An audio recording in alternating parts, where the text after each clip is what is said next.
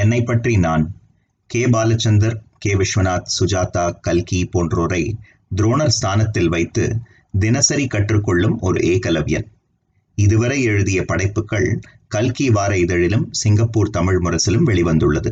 ஆனால் இன்றைய நவீன வாழ்க்கை முறையில் தமிழை படிப்பதற்காக செலவிடும் நேரத்தை விட கேட்பதற்கும் பார்ப்பதற்கும் செலவிடும் நேரம்தான் அதிகம்.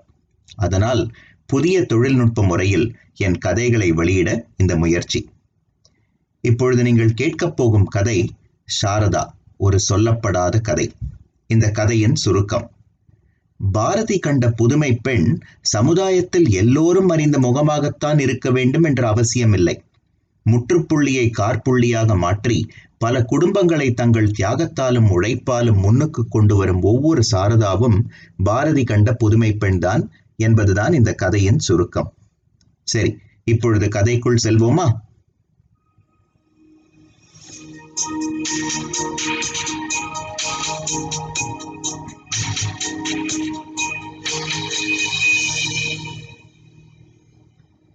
வணக்கம் ஆசிரியை. என்று எல்லோரும் ஒன்று சேர்ந்து சொல்லிய போது மாணவர்களின் பார்வை அந்த தமிழ் ஆசிரியை கையில் வைத்திருந்த சிகப்பு வண்ண விளம்பர தட்டியின் மீது விழுந்தது.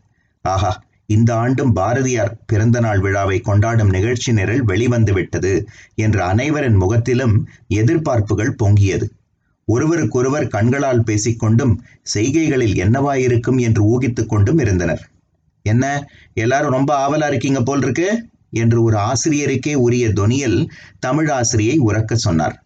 அடுத்த சில நேரத்தில் நிகழ்ச்சி நிரலை படித்துவிட்டு அப்புறம் ஒரு முக்கியமான விஷயம். இந்த ஆண்டு பாரதியார் விழாவில் ஒரு போட்டி அறிவிச்சிருக்காங்க. சிங்கப்பூர்ல உள்ள எல்லா உயர்நிலை மாணவர்களுக்கும் இடையே ஒரு மாபெரும் பேச்சு போட்டி. அதன் தலைப்பு பாரதி கண்ட புதுமை பெண் என்று ஆசிரியர் சொல்லி முடித்ததும் வகுப்பில் ஒரே அமைதி நிலவியது. என்ன? இவ்வளோ அமைதி? போட்டின்னு சொன்னதும் ஆவல் எல்லாம் போயிடுச்சா? தைரியமா கலந்துக்கணும் என்று சொல்லிக்கொண்டே மீனாவின் பக்கம் தலையை திருப்பினார் ஆசிரியை. மீனா அந்த பள்ளியின் சிறந்த பேச்சாளர்.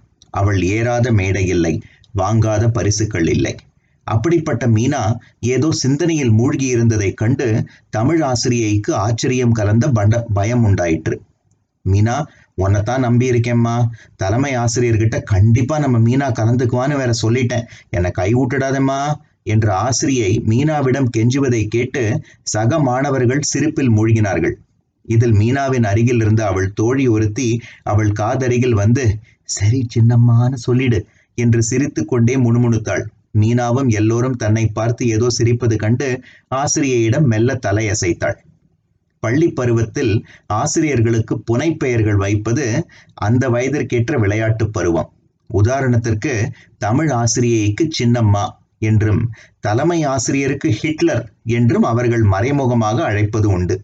அன்று மதியம் பள்ளி அலுவலகத்திற்கு சென்று போட்டியில் கலந்து கொள்வதற்கு பதிவு செய்ய மீனாவும் அவள் தோழிகளும் சென்றனர். அங்கே ஹிட்லர் அவர்களை வரவேற்றார். என்ன மீனா இந்த வருடம் போட்டியில நீ கலந்துக்க போறேன்னு கேட்டு ரொம்ப சந்தோஷம். போட்டி நல்ல கடுமையா இருக்கும். நம்ம பள்ளி பெயரை நீ நல்லா உயர்த்தணும். ஒரு பிரபலமான பெண்மணியின் பெயரை எடுத்து பேசணும் சரியா? என்று ஹிட்டர் சொல்லிக்கொண்டே அங்கிருந்த அலுவலக பணியாளரை பார்த்து அந்த போட்டி விண்ணப்ப படிவத்தை எடுத்து மீனாவிடம் கொடுங்க என்றார். அலுவலக பெண்மணிக்கு மாணவர்கள் இட்ட பெயர் இருமல் பாட்டி. இப்போதும் அவர் பெயருக்கு ஏற்றால் போர் இருமிக் கொண்டேதான் விண்ணப்ப படிவத்தை எடுத்து மீனாவிடம் கொடுத்தார். அவள் தோழிகள் பாட்டியை பார்த்து சிரித்து கொண்டே அவர்களுக்குள் ஏதோ முணுமுணுத்துக் கொண்டனர். மீனா அமைதியாக அந்த படிவத்தை பணியாளரிடம் வாங்கி கொண்டு நன்றி என்று மெல்ல அவர் காதுபட மட்டும் சொல்லி நகர்ந்தாள். அடுத்த சில நாட்களில் அவள் மனதில் ஓடிக்கொண்டிருந்த ஒரே கேள்வி யாரை பற்றி பேசலாம் என்பதுதான். தலைமை ஆசிரியர் ஒரு பிரபலமான பெண்மணி பற்றி எழுது என்று சொல்லிவிட்டார். தற்காலத்தில் வாழும் வெற்றி கண்ட பெண்களை பற்றி பேசுவதா அல்லது சரித்திரம் படித்த நாயகிகளை பற்றி பேசுவதா என்று குழப்பம். அவளுக்கு குழப்பம் வரும்போதெல்லாம் அவள் அணுகு அணுகுவது அவள் அப்பாவை. அப்பா எப்போதும் போல் அலுவலக வேலையில் மூழ்கியிருந்தார்.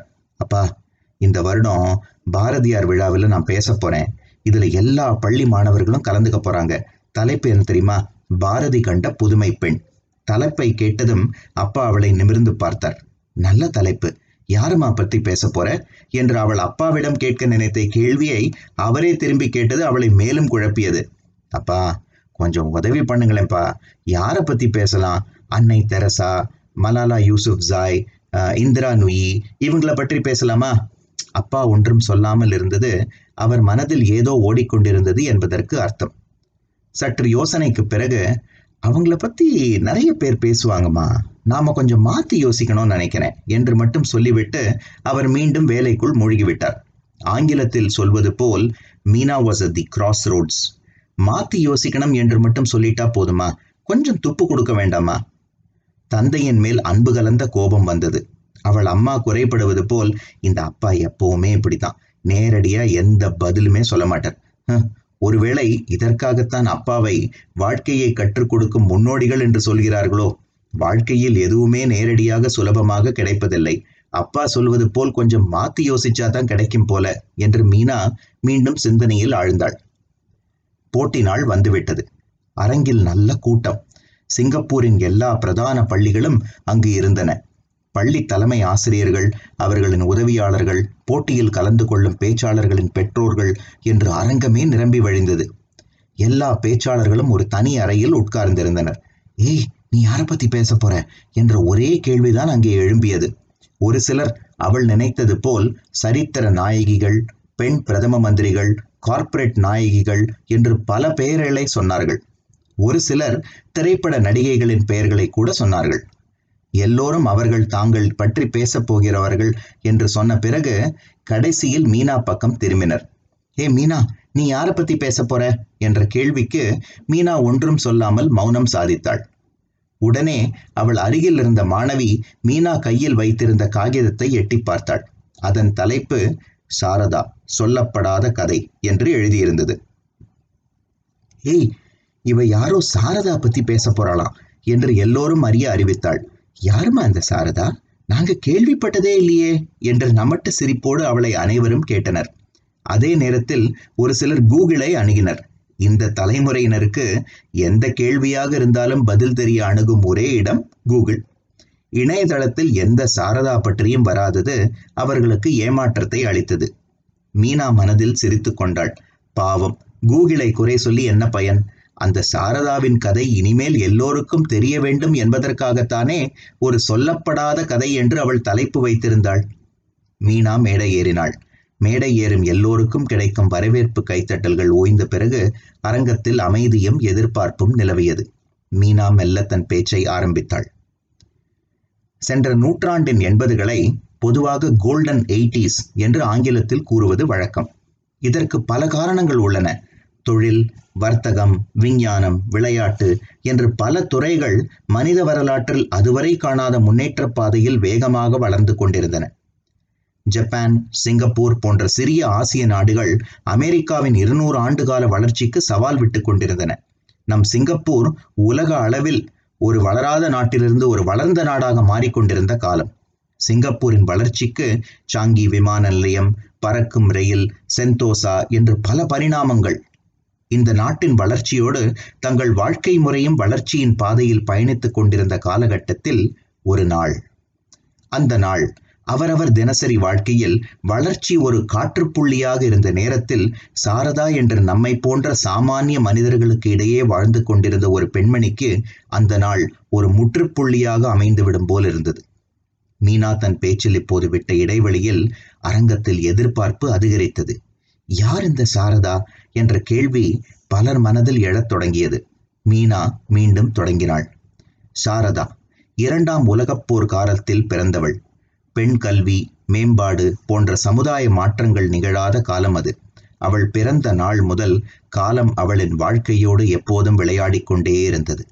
சிறு வயதில் தன் தந்தையை இழந்தாள். குடும்ப சூழ்நிலையால் தன் படிப்பை உயர்நிலையோடு நிறுத்திவிட்டாள். பிறகு அந்த காலத்தில் வாழ்ந்த எளிய குடும்பத்தில் பிறந்த எல்லா பெண்களைப் போல் திருமணம் என்ற காலத்தின் கட்டாயத்திற்கு அடிமணிந்து அறுபதுகளில் இந்தியாவிலிருந்து பண கனவுகளோடு சிங்கப்பூரில் குடிபுகுந்த எளிய குடும்பங்களில் அவளும் அவள் கணவனும் அடங்கினர். அவளுக்கென்று கணவன் இரு குழந்தைகள் என்று வாழ்க்கை துளிர்விட்டு கொண்டிருந்த நேரத்தில் மீண்டும் காலம் அவள் வாழ்க்கையோடு விளையாடத் தொடங்கியது. எண்பதுகளில் ஒரு நாள் அந்த நாள் அவள் தன் குடும்பத் தலைவனான கணவனை இழந்தாள். எங்கோ பிறந்து வேறு எங்கோ வாழ வந்தவள் இப்போது யாரும் இன்றி ஒரு தனி மரமாக நின்றாள்.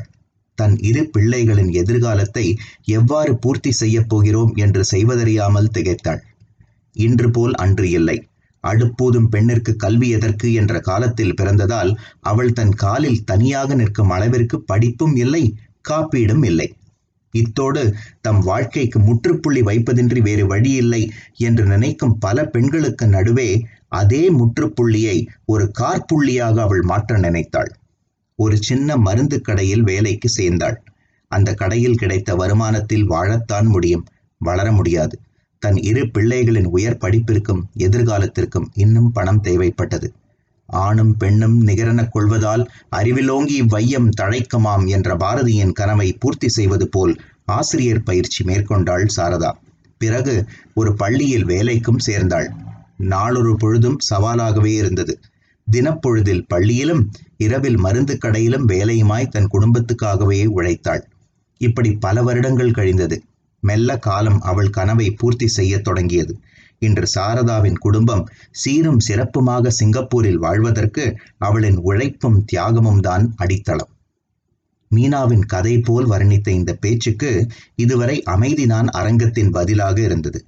ஆனால் இப்போது அவள் பேச்சை முடிக்கும் நேரம் நெருங்கிவிட்டதற்கு அடையாளமாய் மணி ஒலித்ததும் அந்த சாரதா யார் என்ற எதிர்பார்ப்பு அனைவரிடையே மேலோங்கி இருந்தது மீனா மேலும் தொடங்கினாள். பாரதி கண்ட புதுமை பெண் சமுதாயத்தில் எல்லோரும் அறிந்த முகமாகத்தான் இருக்க வேண்டும் என்ற அவசியமில்லை. முற்றுப்புள்ளியை காற்புள்ளியாக மாற்றி பல குடும்பங்களை தங்கள் தியாகத்தாலும் உழைப்பாலும் முன்னுக்கு கொண்டு வரும் ஒவ்வொரு சாரதாவும் பாரதி கண்ட புதுமை பெண் தான் என்பது என் கருத்து. இப்படி நம்மிடையே நம் வீடுகளில் நம் சமுதாயத்தில் பல சாரதாக்கள் இருக்கிறார்கள். ஏன்? எங்கள் வீட்டிலும் பள்ளியிலும் கூட ஒரு சாரதா உண்டு. என்று அவள் சொன்ன பொழுது அவள் தோழிகளிடையேயும் தலைமை ஆசிரியரிடையேயும் எதிர்பார்ப்பு மேலோங்கி இருந்தது. எங்கள் பள்ளியில் கிண்டலாக எல்லோரும் மறைமுகமாக பேசும் இருமல் பாட்டிதான் சாரதா. அந்த சாரதா நிஜ வாழ்வில் என்னுடைய பாட்டியும் கூட. அவளின் முகமும் கதையும் அறிய இன்று பலர் கூகுளை தேட முயன்றனர். ஆனால் அவள் முகமும் கதையும் ஒரு நாள் கூகுளில் வரவேண்டும் என்பதற்காகத்தான் நான் அவள் வாழ்க்கையில் சொல்லப்படாத கதையை இன்று உங்களிடையே சொன்னேன். அந்த இருமல் பாட்டி என்று எல்லோராலும் அழைக்கப்படும் என் பாட்டி என்னை பொறுத்த வயறையில் ஒரு இரும்பு பாட்டி. அவளும் பாரதி கண்ட புதுமை பெண்தான் என்று பெருமிதத்தோடு சொல்லி மீனா தன் பேச்சை முடித்தாள்.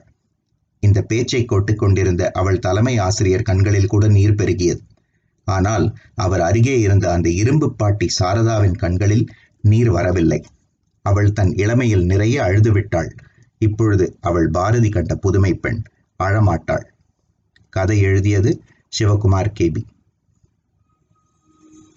Thank